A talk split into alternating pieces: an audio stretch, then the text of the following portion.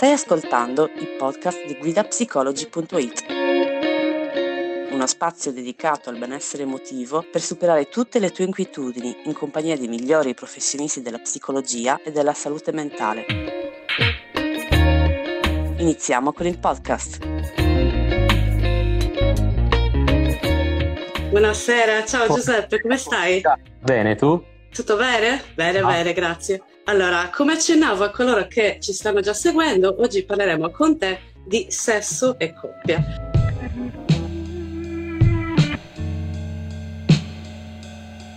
Quindi inizierei subito con eh, la prima domanda, ovvero perché le relazioni sessuali sono così importanti all'interno delle relazioni di coppia? Mm. Ok, è chiaro che il sesso è finalizzato alla procreazione, no? questo lo vediamo nel regno certo. animale anche tra di noi. Per noi, per gli esseri umani, però il sesso assume anche un altro significato, che è quello sia di mhm. stabilire mm-hmm. che mantenere le relazioni, che una forma poi di, di comunicazione a 360 gradi. Inoltre il sesso è una, la forma forse la più immediata, se vogliamo, di intimità e passione per la coppia certo. che decide di viversi poi in tutta la sua pienezza, quindi è un aspetto veramente importante, no? il darsi all'altro che passa attraverso la propria carne, è lo scoprirsi e il mettersi a nudo, no?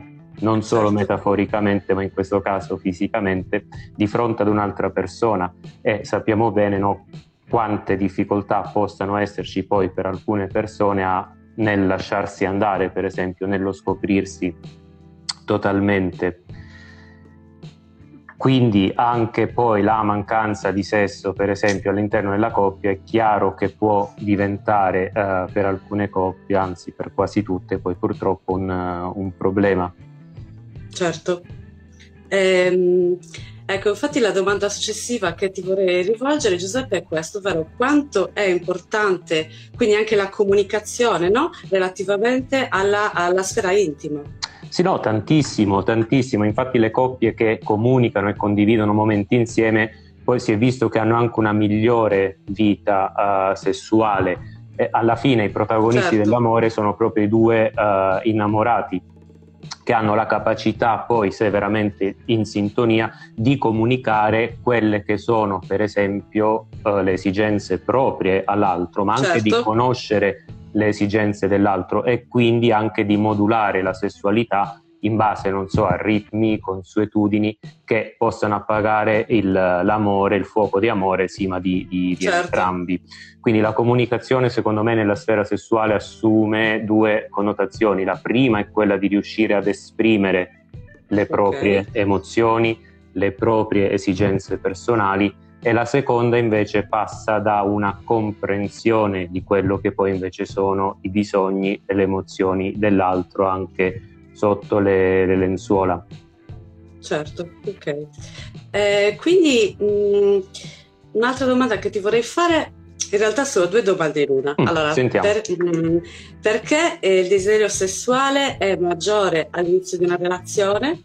Perché, ecco, in genere poi un po' anche la sfera sessuale, quando un rapporto magari è lungo, ecco, tende un po' ad appiattirsi, no? Il sesso. Ecco. Mm-hmm. Quindi se potresti anche darci qualche consiglio per ravvivare anche la sessualità di coppia quando questo eh, succede.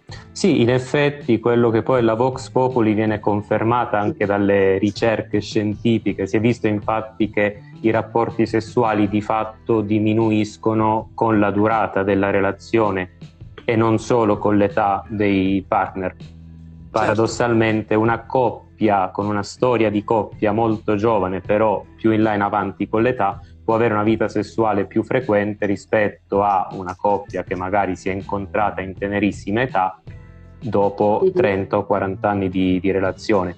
È chiaro che ogni certo. coppia ha i suoi tempi, le sue forme di attività ed è giusto, no?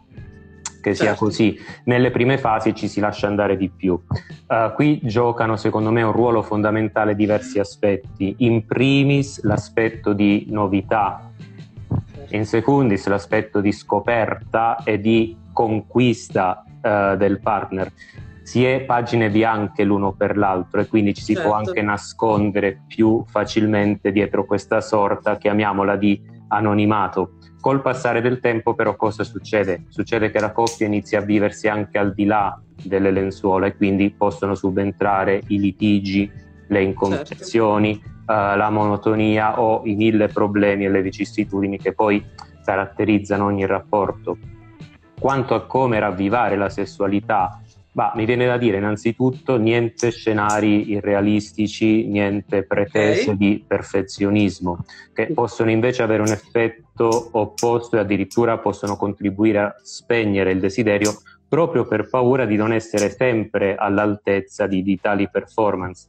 Sì, certo. invece, e qui ritorna al discorso della comunicazione che facciamo poco fa, sì alla condivisione con il proprio partner delle proprie fantasie, dei desideri certo. sessuali eh, spesso le coppie che seguo in terapia si stupiscono di quanto poi possano riscoprirsi anche amanti, perché in genere si tende a fare questa equazione qui fin quando non siamo una esatto. coppia finito, tutto è lecito tra le lenzuola. Una volta che diventiamo coppie, oddio, certe cose non posso farle col mio maritino, con la mia mogliettina, perché oddio, chissà cosa succede. Esatto. E invece poi una volta che si dà il là, ecco, si concede alle coppie di, di, di comunicare quelle che sono le certo. fantasie, che cambiano anche queste nel tempo, uh, ecco che diventa più facile per loro riscoprirsi amanti non soltanto teneri ma anche passionali.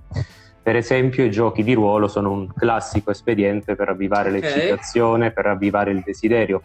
Altre coppie si eccitano a partire dall'idea, per esempio, di filmarsi mentre fanno sesso e poi di riguardarsi in video. Uh, va bene anche preparare l'atmosfera giusta, usare le luci giuste, l'abbigliamento, il profumo da indossare che può piacere al proprio partner Ancora per altre coppie è davvero stimolante ed eccitante l'utilizzo per esempio di sex toys che ormai sono stati slatentizzati anche perché esatto. le coppie eh, non hanno più l'imbarazzo di doversi recare nel sexy shop ma possono uh, appunto acquistarle online, il pacco arriva certo. in maniera anonima quindi ecco si è più tutelati anche da, da questo punto di vista. Chiaro certo. che l'utilizzo dei sex, toy, dei sex, toys e la scelta dei sex, toy, dei sex, toys deve essere qualcosa che deve piacere, però comunque incontrare le esigenze di entrambi i partner. Quindi trucchi segreti per riaccendere il desiderio e l'eccitazione non ce ne sono, tanto secondo me passa da una comunicazione più franca e aperta okay. possibile con il proprio partner sulle proprie preferenze sessuali. Mi sento di dire che questo è uno dei migliori antidoti poi contro l'abitudine che spesso è associata proprio a un calo dell'eccitazione. Perfetto. ok.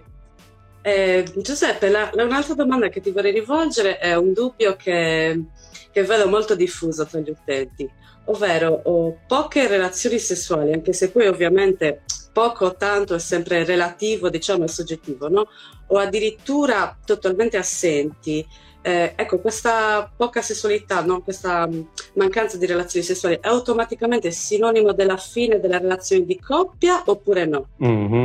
Sì, è una buona premessa quello che tu fai in effetti perché anche lì uh, è stato quantificato più o meno, si è visto che coppie ah. che hanno... Uh, intorno ai 10 rapporti all'anno, si è stabilito questo cut-off, ma è totalmente okay. arbitrario, le coppie che hanno 10 rapporti all'anno o meno di 10 rapporti all'anno sono uh, i poor performers, quindi sono coppie che fanno un po' cilecca sotto le lenzuola. È okay. anche vero che esistono coppie in cui il desiderio sessuale di un partner è diverso rispetto all'altro, quindi questo è un primo punto certo. da, da tenere in considerazione. Comunque, per andare al cuore poi della tua domanda, secondo me Mm, non necessariamente non fare sesso significhi che il rapporto di coppia è finito. Occorre contestualizzare perché la coppia non fa sesso. Cioè, mi spiego meglio. Certo. Ci sono situazioni, pensiamo per esempio a una donna in gravidanza piuttosto dopo che ha partorito. È chiaro che lì ci può essere un calo fisiologico del desiderio, certo. della citazione, piuttosto che eh, preoccupazioni o paure legate anche all'arrivo de- del nuovo bebè. Ecco, quindi in quel caso è chiaro che il non fare sesso, che so, per, uh, per, un anno farlo molto di rado non significa in questo caso la fine del rapporto di coppia. Esistono invece situazioni in cui uno dei due non si concede all'altro e questo non concedersi all'altro da un punto di vista sessuale assume significati ben particolari. Per esempio, certo. il partner può sottrarsi sessualmente all'altro per dispetto, per ripicca, per fartela pagare, no? quindi per punirti quasi, o a volte perché le cose non vanno bene tra di noi e allora io non riesco a dirtelo altrimenti e quello che faccio è sottrarmi fisicamente a te. Uh, può succedere che la persona abbia trovato un altro partner sessuale e che quindi okay. ecco, viva questa, diciamo, questo doppio gioco con particolare uh, fatica. A volte la mancanza di sesso è dovuta anche a fattori quali periodi di forte stress lavorativo, uh, preoccupazioni, problemi di salute sia in famiglia ma anche che possono riguardare poi i partner stessi o problemi personali. Certo. Uh, voglio aggiungere anche una cosa, spesso questo è vero per la soprattutto credo per la nostra società, si parte da un incontro sessuale prima ancora di aver conosciuto bene una persona. E questo può far sì che poi il rapporto inizi a degenerare nel momento in cui si scopre che l'intimità esisteva, sì, ma soltanto a letto, non nella quotidianità. Ok, questo, questo è molto interessante, no? Mm-hmm. Perché le relazioni oggigiorno sono cambiate, no? Sì, si parte dalla fine per arrivare poi a conoscere esatto. una persona, quindi si parte dal primo incontro dove si finisce a letto, si fanno le scintille, eccetera. Beh, è diverso, no? Piuttosto che partire dall'inizio da una certo. sana conoscenza e poi, ecco, spingersi. Per poi arrivare, ecco. Esattamente, sì. Ok. Eh, ecco, eh, Giuseppe, l'ultima domanda che invece vorrei farti prima di passare alle domande degli utenti riguarda invece le disfunzioni sessuali. Mm. Eh, potresti spiegarci di cosa si tratta e quanto influenzano il benessere della coppia? Sì, allora le disfunzioni sessuali, eh, io ovviamente qui mi riferisco alle disfunzioni sessuali come disturbi mentali, quindi sto escludendo disfunzioni sessuali dovute a cause mediche o organiche. Certo. In quanto disturbi mentali sono appunto disturbi che sono caratterizzati da una capacità anomala di provare reazioni oppure piacere sessuale. Le disfunzioni sessuali possono comparire sia nell'uomo che nella donna e possono essere permanenti o acquisite. Sono permanenti se sono presenti fin dalle primissime esperienze certo. sessuali, sono acquisite se invece insorgono dopo un periodo di funzionamento relativamente normale. O ancora le disfunzioni sessuali possono essere generalizzate o situazionali. Generalizzate vuol dire non importa con quale partner io mi trovi o in che situazione mi trovi, la disfunzione si manifesta comunque. Situazionale e il contrario significa appunto la uh, disfunzione si manifesta solo per esempio con determinati tipi di contesti, di situazioni o di partner. Le disfunzioni sessuali poi hanno diversi indici e livelli di gravità, in genere si distinguono tra disfunzioni sessuali lievi moderati e gravi e anche l'eziologia, la, l'origine del disturbo può essere davvero variegata. Ci sono certo. uh, fattori eziologici che per esempio riguardano il partner, quindi il partner per esempio ha problemi sessuali dovuti per esempio a uno stato di salute particolare, eccetera, ha fattori relazionali, dicevamo prima, la scarsa comunicazione, le differenze certo. di desiderio o la conflittualità una vulnerabilità individuale e qui mi viene in mente questa cosa qui era uh, specialmente prevalente tra le donne ma adesso sta diventando prevalente anche tra gli uomini uh, l'insoddisfazione per la propria immagine corporea quindi il non corrispondere okay. a canoni estetici spesso dettati certo. dai media può far sì ecco, che può essere a volte causa anche di una disfunzione sessuale. Una storia di abusi sia emotivi che sessuali è un altro fattore eziologico e poi ovviamente l'ansia, la depressione e lo stress che sono la triade che eh, accompagnano i, i, disturbi sessuali, le disfunzioni sessuali, ma anche la perdita di lavoro o un lutto. Ci sono poi anche okay. fattori culturali o religiosi che possono giocare un ruolo nell'eziologia uh, dei, delle disfunzioni sessuali e, e Penso per esempio a come determinate religioni possano influenzare gli atteggiamenti che la persona ha certo. nei confronti del sesso, le aspettative, come possa inibire la persona per esempio.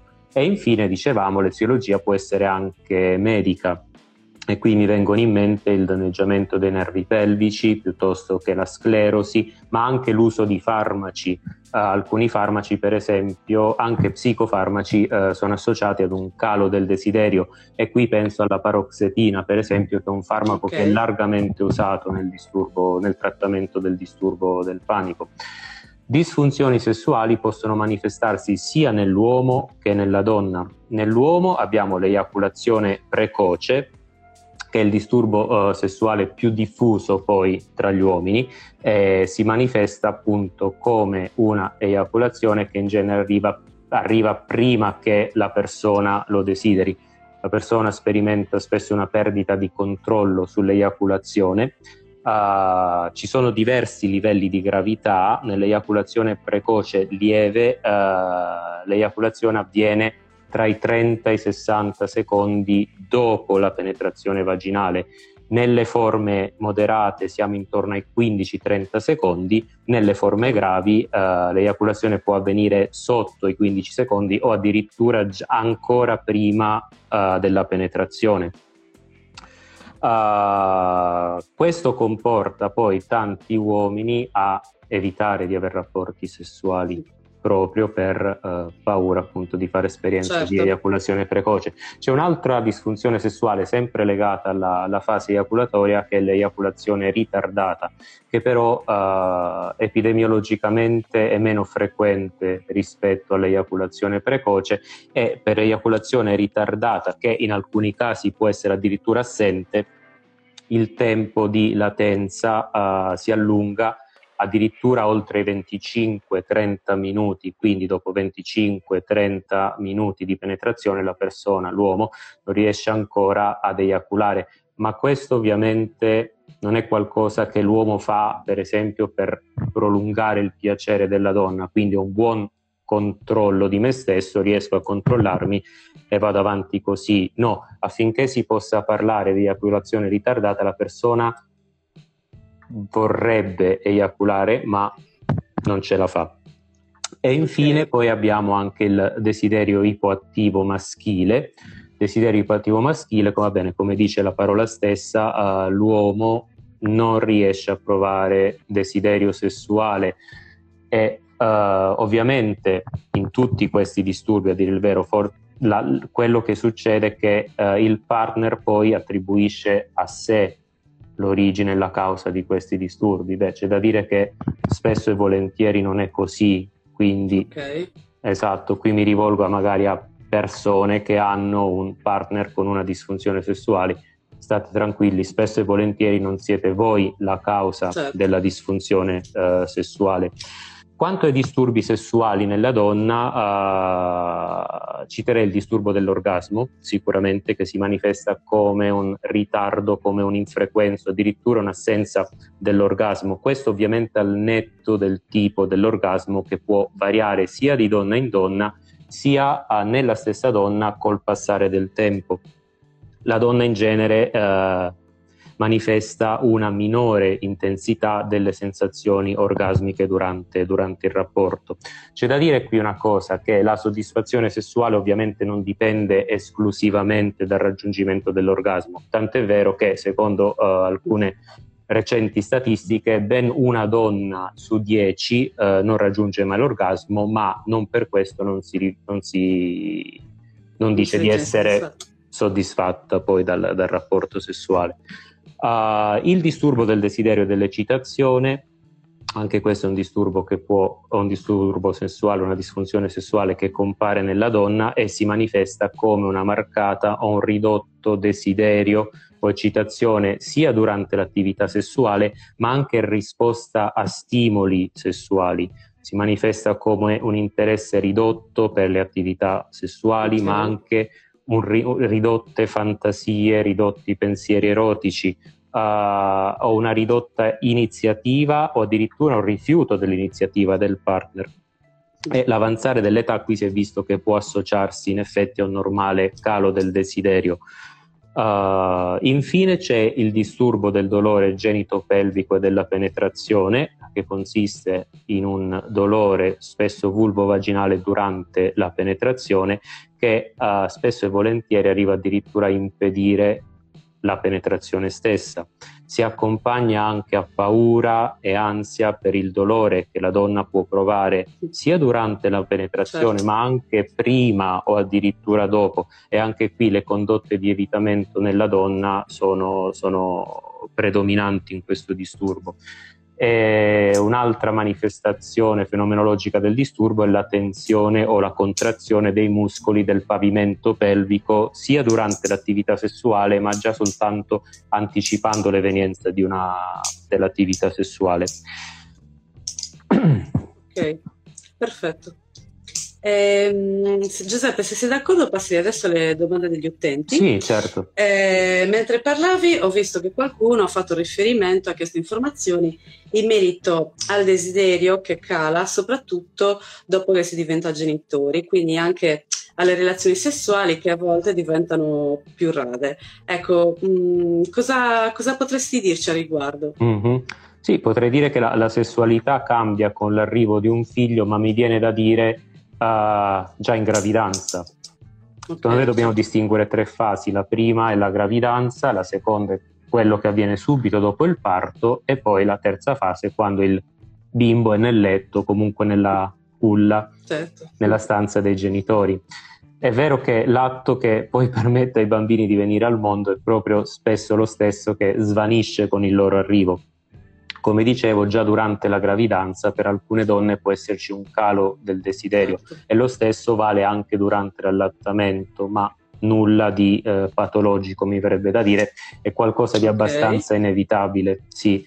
La gravidanza rappresenta per la coppia poi un momento di transizione, momento di transizione e un momento di stress, perché sì, avere un figlio è qualcosa di bello, certo. di piacevole, però insomma c'è da stare svegli le notti, per la donna che allatta significa svegliarsi ogni tot ore, quindi immaginate durante, durante, il giorno come ci si può sentire, ecco, diciamo che il sesso diventa l'ultima, de- esatto. l'ultima della preoccupazione. L'ultimo pensiero, no? Sì, sì, e qui deve essere bravo l'uomo, per esempio, a, okay. a non cascare nella trappola, ah ecco, mi sento rifiutato, no? Mia moglie o la mia compagna certo. non mi vuole più, è chiaro anche qui che non si tratta di questo, solamente tua moglie, sai, si è svegliata ogni due ore, e, ecco, diciamo, altri pensieri per la testa.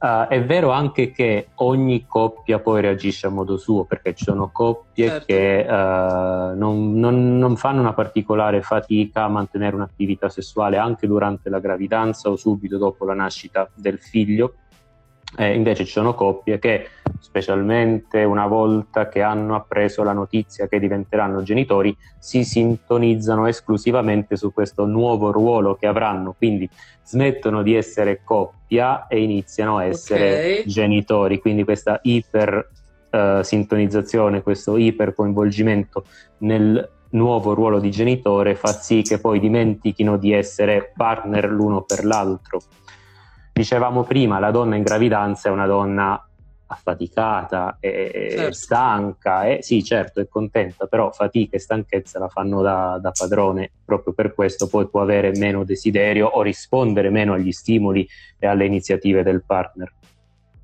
Quindi può diminuire sì la frequenza e ripeto, so. deve essere bravo a non sentirsi rifiutato anche qui per caratteristiche legate a, all'essere compagno, ma sono cambiati i ruoli. Perfetto. È anche vero però che ci sono, uh, secondo me è importante che la coppia comunque non dimentichi di essere coppia, in questo senso uh, per quanto possibile ecco, non parlate per esempio sempre solo dei bambini, anche perché avevate degli interessi, delle preferenze, eravate due persone già prima che il bambino certo. nascesse.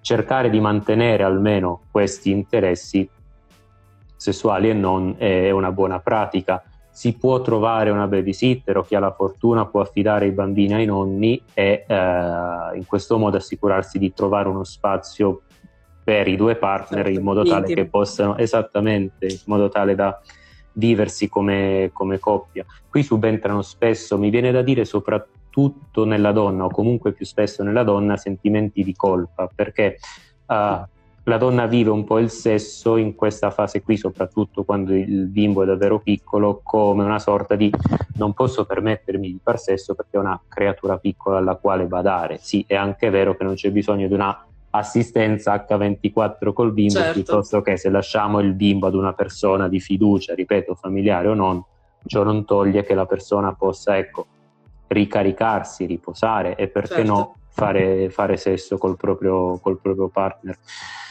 Nei momenti di maggiore fatica e stanchezza è chiaro che il sesso, è, dove sesso qui intendo prevalentemente l'atto sessuale con penetrazione, può essere, uh, può essere non mi viene il termine, mm, può essere sostituito da baci, okay. carezze, coccole, eccetera. O si possono trovare altri mille modi poi di dar piacere al partner senza che ci certo. sia poi per forza un rapporto uh, vaginale completo. Banalmente il sesso orale può essere una buona alternativa perché certo. ci si stanca di meno, implica anche una performance ecofisica inferiore, quindi le alternative meno stancanti del sesso con penetrazione poi possono essere certo. trovate.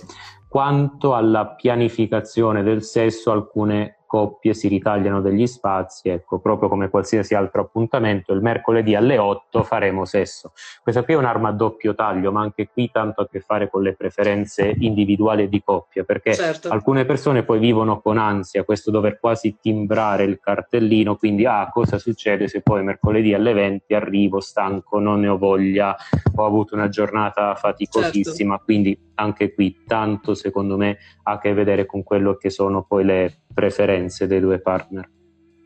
Perfetto. Eh, invece Gaia, un altro utente ci chiede, in coppia è sufficiente aver sintonia fuori dal letto anche senza averle sotto le coperte?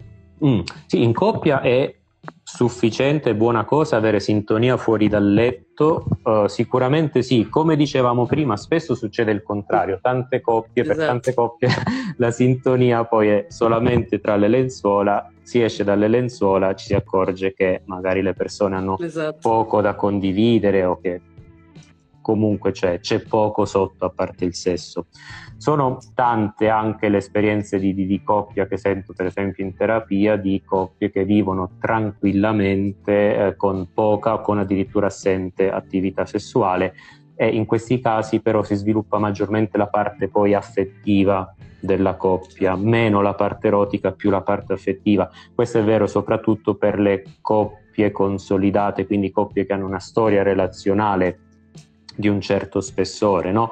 Avrete visto tutti per strada passeggiare la classica coppia di vecchietti mano nella mano, no? lì di erotico c'è pochissimo, lì la parte affettiva ad emergere in tutta la sua bellezza, poi anche se vogliamo, perché anche quella lì è una forma di, di amore. Certo, certo. Perfetto. E invece eh, Giulia ci chiede: ho difficoltà a prendere l'iniziativa nell'approccio fisico. A cosa può essere dovuto? Mm. Anche qui, allora, ah, io non so per esempio, non conosco il caso di Giulia in questo certo. caso, uh, però proviamo a dare comunque una risposta. Cioè, dicevamo prima che i rapporti sessuali in genere tendono a diminuire sia con l'età che con la durata della relazione. E dicevamo anche che ogni coppia ha i suoi tempi, ha le sue forme di affettività, eccetera. Abbiamo parlato anche delle differenze di desiderio tra partner. Questo qui è un punto che uh, vorrei sottolineare perché perché spesso succede uh, che uno dei due partner si colpevolizzi perché, uh, ecco, proprio come dice Giulia, faccio fatica a prendere iniziativa o anche a rispondere all'iniziativa del partner. È chiaro che se dall'altra parte noi troviamo un partner che per esempio ha un desiderio spiccato, una voglia sfrenata di sesso, noi siamo, diciamo, normotipi certo. in questo senso, ci percepiremo come quelli che per esempio hanno poco desiderio.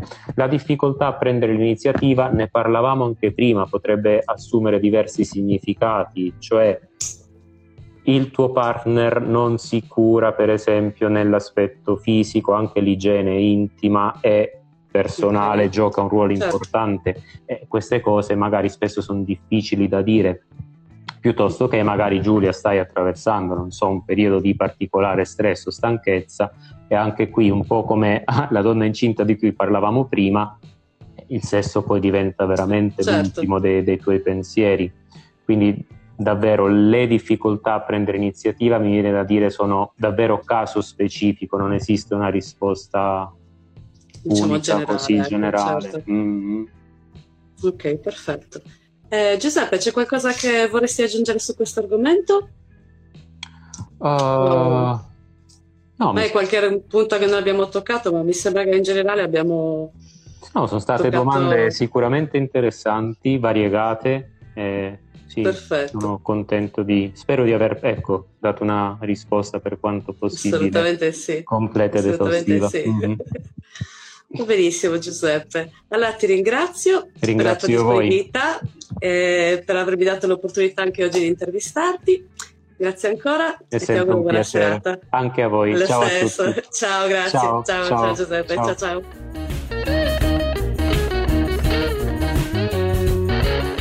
ringrazio tutti coloro che hanno seguito la eh, diretta di quest'oggi, spero sia stato di vostro interesse, ma ne sono certa. Grazie ancora per averci seguiti e alla prossima, ciao! Speriamo che il podcast di oggi ti sia piaciuto. Ricorda che tutti questi temi sono disponibili sul nostro portale web guidapsicology.it. Inoltre puoi vedere il video completo sull'Instagram TV di Guida Psicology. Al prossimo podcast!